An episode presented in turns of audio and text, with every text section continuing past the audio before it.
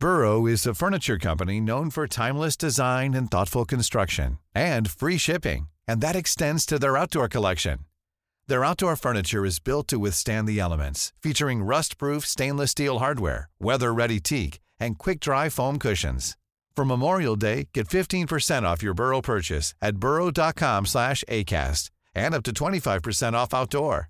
That's up to 25% off outdoor furniture at burrow.com slash ACAST. Hey, I'm Ryan Reynolds. Recently, I asked Mint Mobile's legal team if big wireless companies are allowed to raise prices due to inflation. They said yes. And then when I asked if raising prices technically violates those onerous two-year contracts, they said, what the f*** are you talking about, you insane Hollywood ass?" So to recap, we're cutting the price of Mint Unlimited from $30 a month to just $15 a month. Give it a try at mintmobile.com slash switch. $45 upfront for three months plus taxes and fees. Promo for new customers for limited time. Unlimited more than 40 gigabytes per month. Slows. Full terms at mintmobile.com.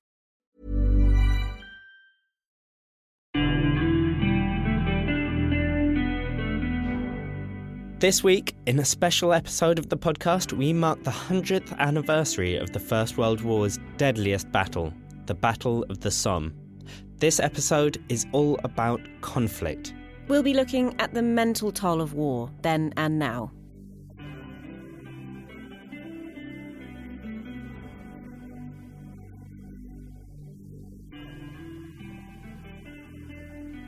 and the emotional and practical difficulty of counting the dead during conflict.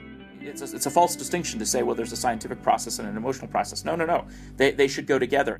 Plus, how best to predict conflicts and their outcomes. Later on in the show, we'll have all your favourite news and highlights as usual. But first, into the breach. I'm Adam Levy. And I'm Kerry Smith. The Battle of the Somme began in northern France on the 1st of July 1916. It's remembered as one of the deadliest battles in British military history. There are plenty of similarities with conflicts today, but also a lot of differences. In this first story, Adam has been looking at one gruesome task that began in the First World War and continues today.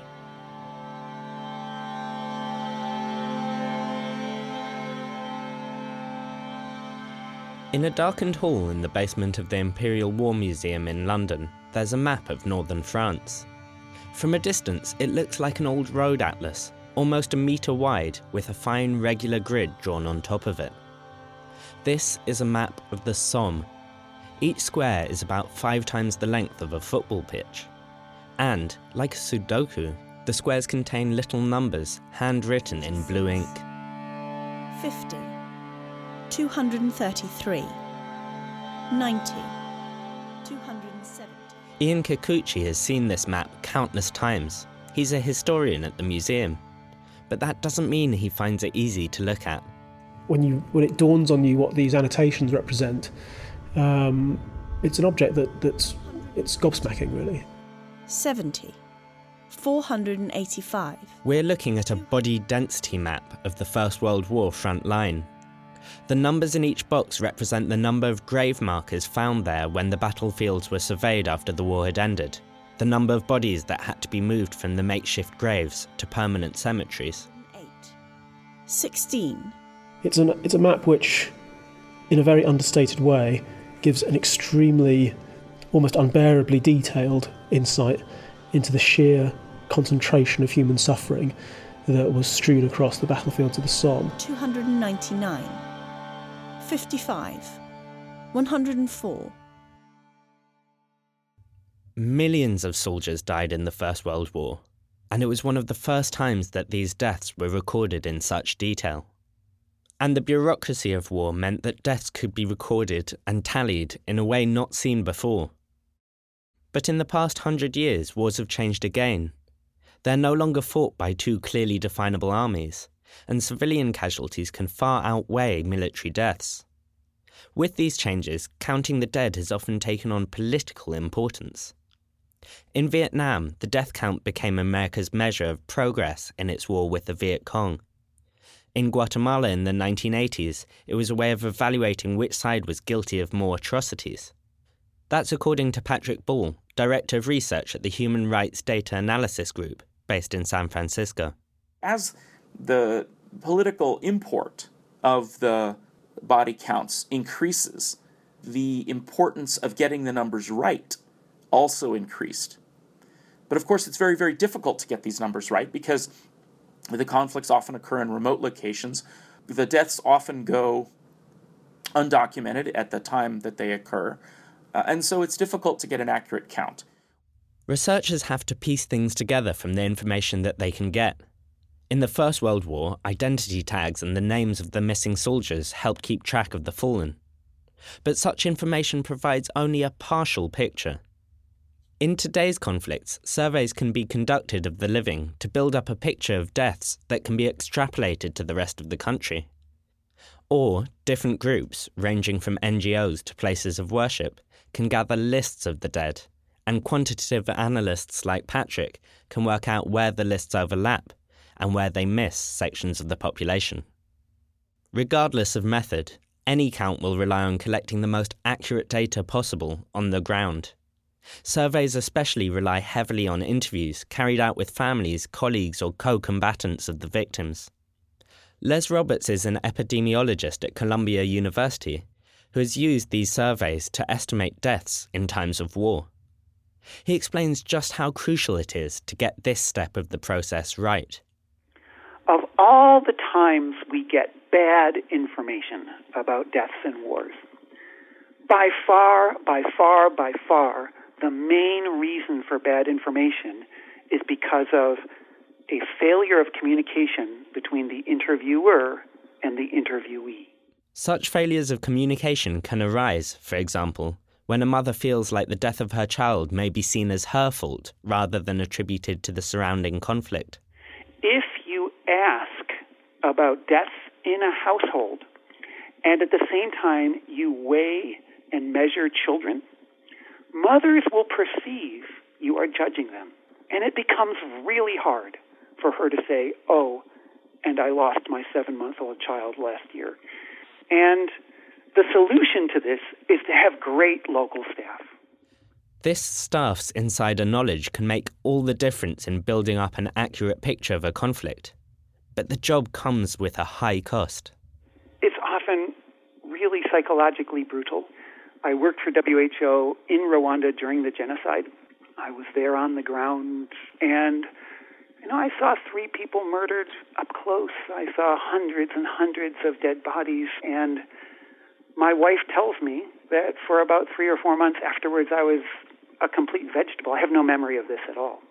But for example, we were driving in the countryside and we drove by a dead cow and she tells me that I just burst into uncontrollable tears. Once the work of gathering and analysing this information is done, it can be central to unpicking the current state of a conflict. Patrick Ball again. What's interesting are the patterns rather than the magnitude. So, you know, if we, if we think about Syria now, uh, we're interested in is violence going up or going down? Is there more after the government retakes a town, or were there more killings before the government retook a town? And those, those kinds of comparisons illuminate uh, dynamics inside the conflict that can be very, very useful when we're trying to have some kind of accountability for the conflict. That means that the numbers collected can feed into recording human rights abuses from the state and provide evidence in war crimes tribunals. But as comprehensive a picture as such numbers can provide, often numbers can pale in comparison to a single image. Here's Les Roberts again. I think that there are times and places and people for whom a number is profoundly important. And there are other times when a little Syrian child washes up on a beach, and it is such a heart wrenching image that that photograph can do far more good for mobilizing humanitarian and political resources than any number ever could do. And I, I just accept that different mechanisms of communicating anguish are needed to tell the world what's happening. Les Roberts ending that report. Before him, you heard from Patrick Ball and Ian Kikuchi. The body density map described at the beginning of the segment can be seen for free at the Imperial War Museum, London. Wars kill, but they also wound. Parts of the next story were recorded at the Science Museum's new exhibition commemorating medical advances driven by the First World War.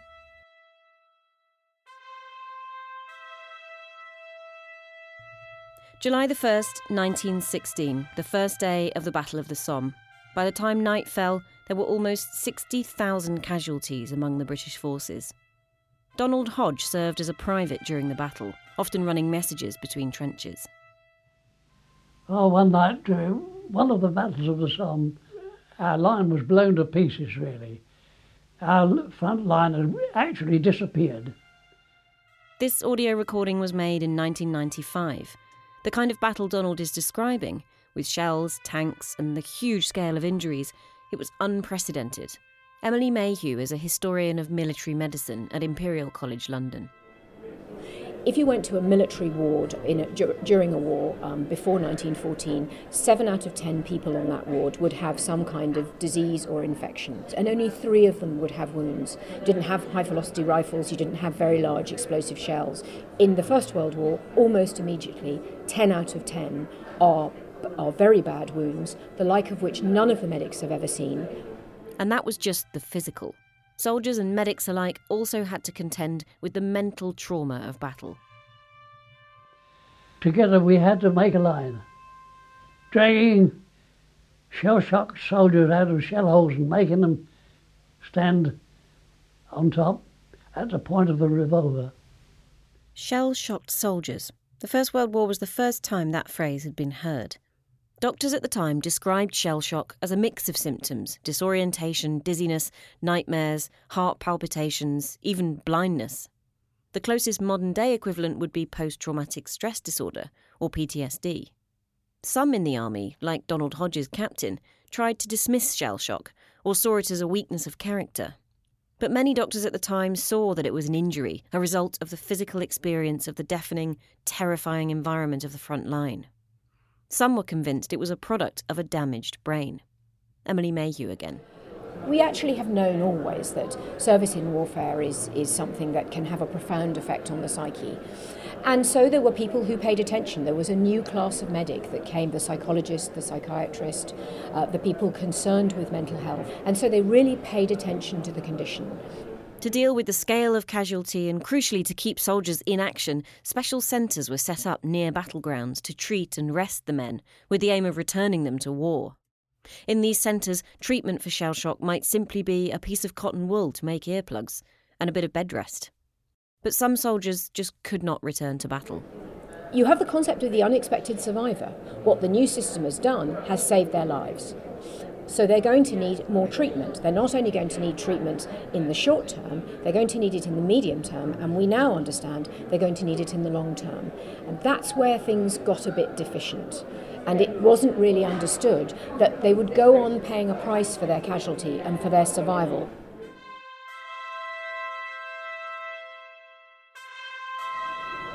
As a nursing officer, I was a great advocate of PTSD is nothing to be ashamed of. This is Gary King, who completed five tours in Iraq and Afghanistan, the final one in 2010. When it came to me, uh, I didn't mention it. I just volunteered for another tour, and that's my way of coping with it. I just went back out on tour again um, until I couldn't do it anymore.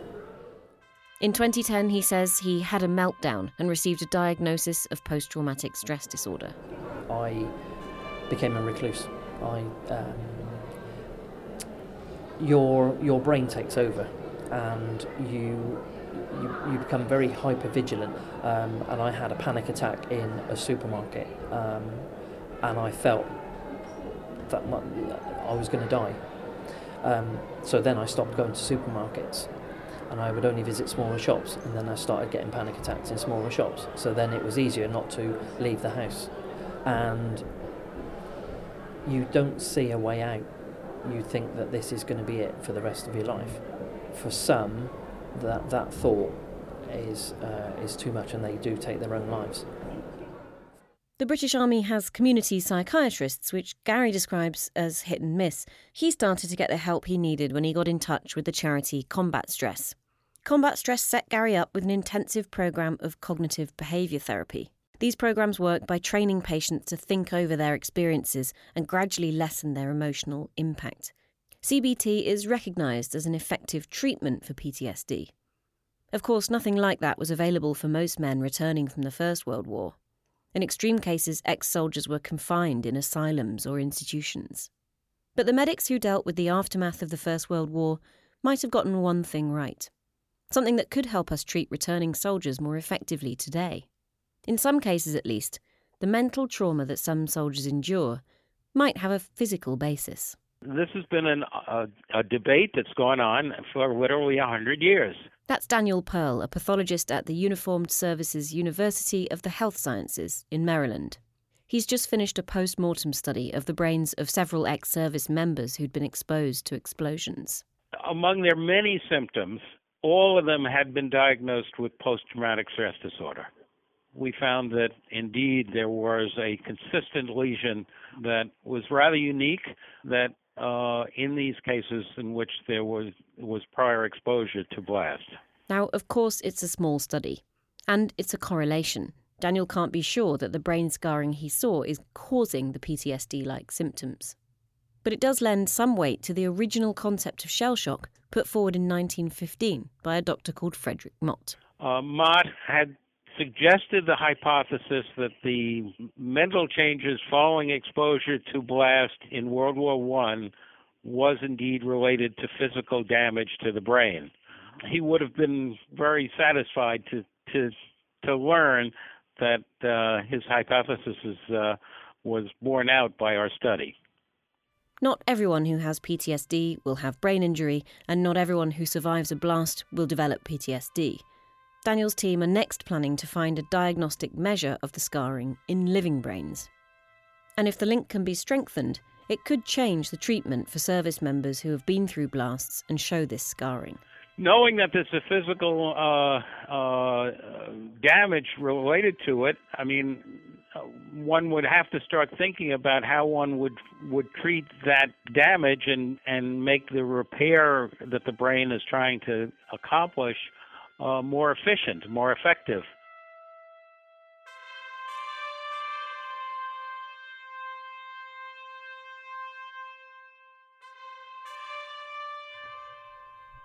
That was neuropathologist Daniel Perl. Before him, historian of military medicine Emily Mayhew and Captain Gary King. The audio recording of Donald Hodge is from the collections of the UK's Imperial War Museum, iwm.org.uk. Music in this and the previous piece was from Pond 5. Next up, Noah Baker's been finding out whether conflict can be predicted. Earlier this month, after almost a decade of waiting, the Chilcot inquiry into the British role in the invasion of Iraq was published. It analysed the decision taken by the government at the time to go to war. One focus of the report was based around how much the government could have predicted other conflicts which arose as a result of the war, a question that's not easily answered. Trying to make accurate predictions of conflicts and their fallout has kept political experts busy for centuries, and they still haven't cracked it. In recent decades, scientists have started turning to computer models in their quest for more accurate predictions. But can an algorithm really outperform a political expert? I spoke with Philip Schrodt of Parus Analytical Systems in the USA, who's been working on these kinds of models for years. What all of these systems, and there's quite a few of them, are trying to do is provide either a um, a watch list, in other words, a, a list of countries that are are likely to experience conflicts versus ones that you just don't need to worry about. These conflict models are built with algorithms that are not too dissimilar to those used in other areas of predictive science. We basically use uh, pretty straightforward statistical methods, the same sort of statistics that you use for all sorts of other problems that you know insurance companies use and so forth. And then uh, the the difference between now, where our models are pretty good, and about say 20 years ago where they weren't, we just have an immense amount of data. And these could be all kinds of data data on wealth, on healthcare, satellite imaging, even news reports, the list goes on. These can then be fed into models informed by thousands of years of political thinking and out pop predictions. The real question is how accurate are they, and can they really beat the human experts? Really, over the last 10 years, uh, we've seen this convergence between the quantitative, the computer based models, and the very best uh, human-based models, and they're all converging to this about 80 to 85 percent uh, accuracy. It, it turns out there's a lots of different ways you can measure accuracy, but but the 80 to 85 percent is is about right. In these analyses, Schrodt pits his models against the very best human forecasters, but not all experts are created equal. Philip Tetlock, a psychologist and political scientist from the University of Pennsylvania, wanted to find out more about the accuracy of expert predictions. So he carried out an experiment. Well, we were uh, asking uh, subject matter experts to make predictions inside the domains of their expertise. And we would also ask the same subject matter experts not only to make predictions inside the domain they know well, but also in another domain. So we might have subject matter experts on Russia making predictions about uh, southern Africa. Tetlock also compared their predictions with very simple computer models called extrapolation algorithms. They work on one basic principle. If there hasn't been any conflict in the last year, predict no conflict the next year. So it would be a simple matter of saying that the future is going to be like the past. What they found was a little disconcerting. The experts had a very hard time beating simple extrapolation algorithms. And experts working inside and outside their domains of expertise were not appreciably very different. And beyond this question of accuracy, Philip Schrodt suggests that there are even more reasons that algorithms can have an edge when it comes to predicting conflicts. Human experts are really, really scarce. You're not necessarily going to have, you know, an expert on South Sudan, Central African Republic, for example, in place. And the computer models, because they're more general, we can cover, you know, the entire world. Now, again, our data is better in some areas than others. The second thing is the computer models are completely transparent, and and the problem with an expert is they don't always know why they know what they know. They may have gotten the answer right, but you know, it's there's a lot of in, intuition and uh, kind of pattern recognition and stuff that goes on. Whereas a computer, we can track every step of, of the process of why did the machine say, uh, you know, yes or no, or assign a probability. But that's not to say that there's no place for human experts. In areas of the world where data is poor, local experts still win out. Plus, there's always the possibility that experts may know things that the models don't, like classified intelligence. And there's another thing. Even if an algorithm could be made that could routinely outpredict human experts, it would still be missing a piece of the puzzle. Here's Phil Tetlock again. What it won't do is give you a story. People want stories. They want stories in the media. They want stories inside the policy community. Intelligence analysts can't simply report probabilities or statistics. They have to report a cause effect narrative. Uh, that's a, it's a very hard thing to create an algorithm that can generate plausible narratives. Tetlock believes that human and algorithmic approaches can work in tandem. The best systems will be the systems that are uh, most effective at uh, building on the strengths of human judgment and the strengths of algorithms. Um, I think humans are very good at identifying unknowns and posing questions. I think the algorithms are better at assigning uh, more precise uncertainty values. Schrodt, too, doesn't see algorithms removing the need for human experts, instead, maybe acting more like a safeguard against dubious decisions. If these computer based models become more prevalent, people become more comfortable with them, even if you've got 10 people telling you, oh, this will be fine, don't worry, blah, blah, blah, but your model says, hey, wait a moment, this is not stable, this is not going to come out right, so you've got to persuade me why you're right and the model was wrong you know, if a model could could make somebody stop and say, "Hey, maybe I shouldn't believe this guy," that would be great. Yeah, and, and I think we may reach that point. We're not there yet. That was Philip Schrodt of Parus Analytical Systems speaking with Noah Baker. Before him, you heard from Philip Tetlock from the University of Pennsylvania.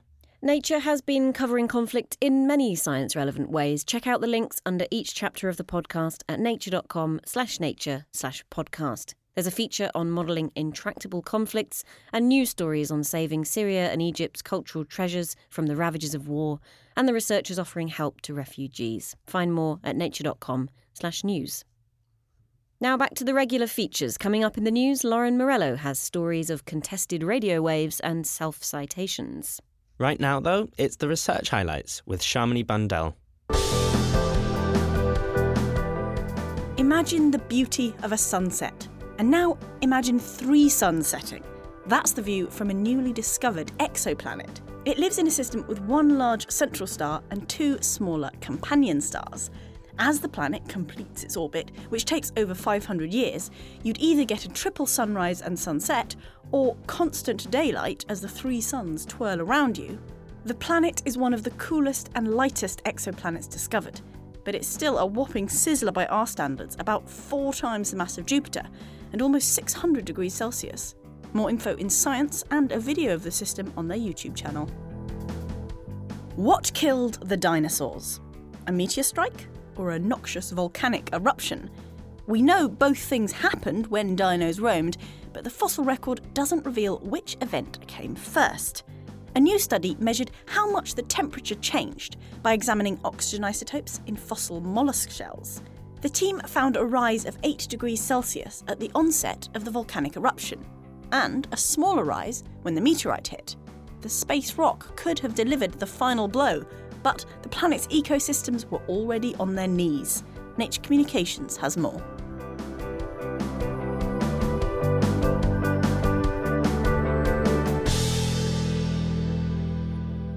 Finally, this week, as usual, as you expect, it's the news chat. And on the line from the US, it's Lauren Morello. Hi, Lauren. Hi, Kerry. Now, first, we're going to a story about weather forecasting. We love a bit of weather here in the UK, but what's what's up with your forecasters? Um, so our forecasters are a little worried about a proposal that's before the Federal um, Communications Commission. Here, there's a cell phone company that is asking to uh, share bandwidth that right now is reserved for uh, the U.S. government's weather satellites. So the satellites communicate with each other and with ground stations to basically provide satellite data of uh, severe weather and, and I suppose normal weather.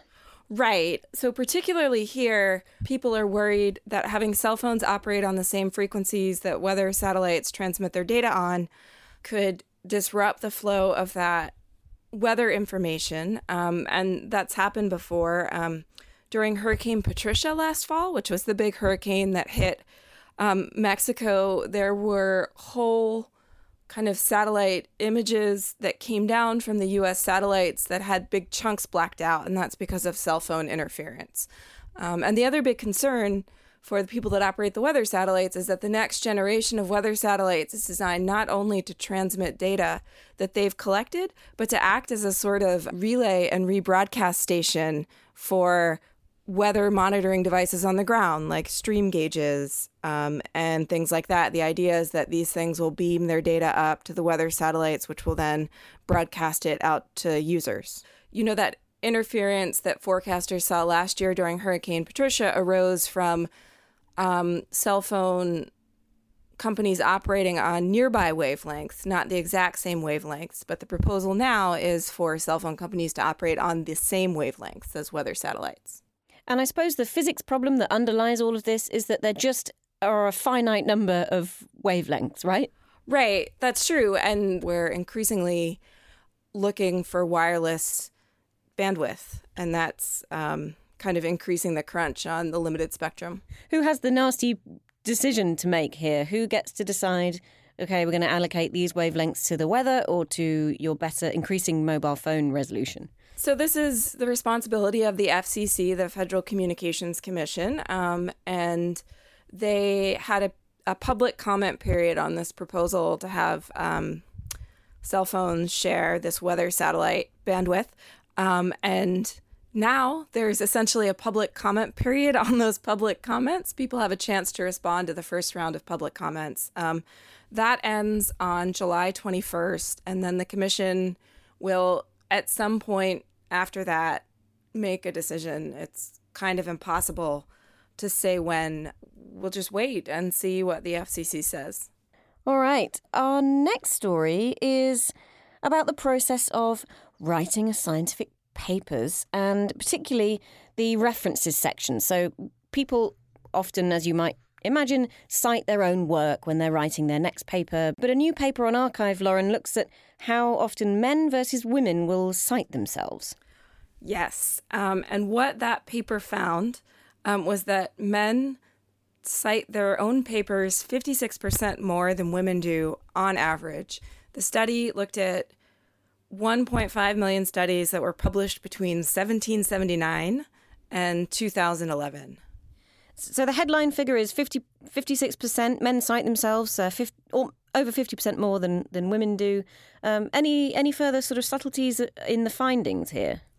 Um, okay, so the study looked at papers across all different sorts of disciplines um, in the JSTOR database. Um, and interestingly, the authors found that men's self citation rate um, rose 70% more than women's over the past 20 years, and that's despite an increase in the number of women in academia over that period. I did wonder, you know, when you said the data set goes all the way back to the 18th century, whether there were just fewer women at that stage uh, in science able to cite themselves, and maybe that could have had an effect at the time and even maybe today.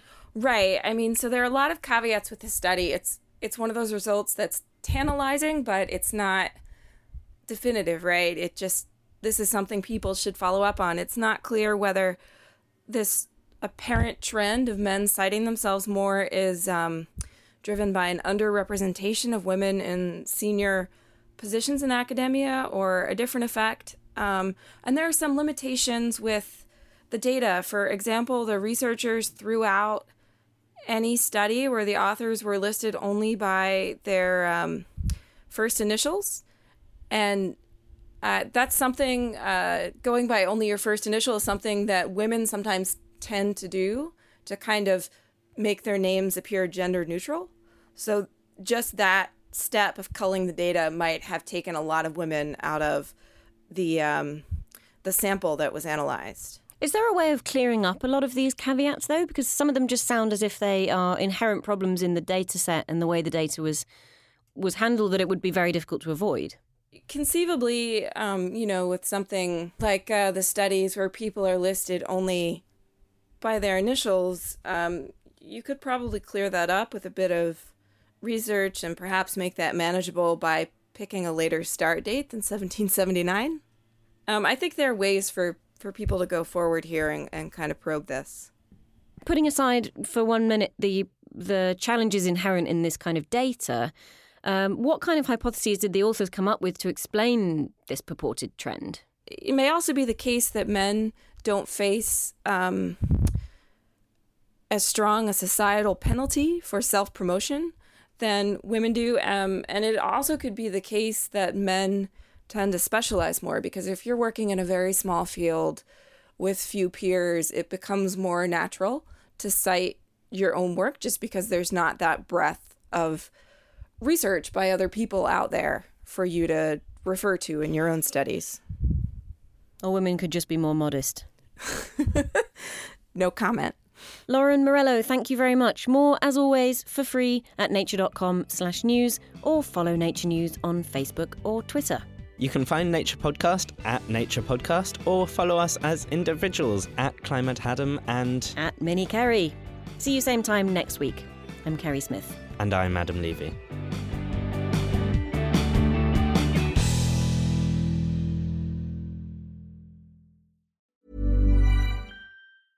A lot can happen in the next three years. Like a chatbot may be your new best friend. But what won't change? Needing health insurance. United Healthcare Tri Term Medical Plans are available for these changing times. Underwritten by Golden Rule Insurance Company, they offer budget friendly, flexible coverage for people who are in between jobs or missed open enrollment. The plans last nearly three years in some states, with access to a nationwide network of doctors and hospitals. So, for whatever tomorrow brings, United Healthcare Tri Term Medical Plans may be for you. Learn more at uhone.com. Flexibility is great. That's why there's yoga. Flexibility for your insurance coverage is great too. That's why there's United Healthcare Insurance Plans. Underwritten by Golden Rule Insurance Company, United Healthcare Insurance Plans offer flexible, budget friendly coverage for medical, vision, dental, and more. One of these plans may be right for you if you're, say, between jobs, coming off your parents' plan, turning a side hustle into a full hustle, or even missed open enrollment. Want more flexibility? Find out more about United Healthcare Insurance Plans at uhone.com.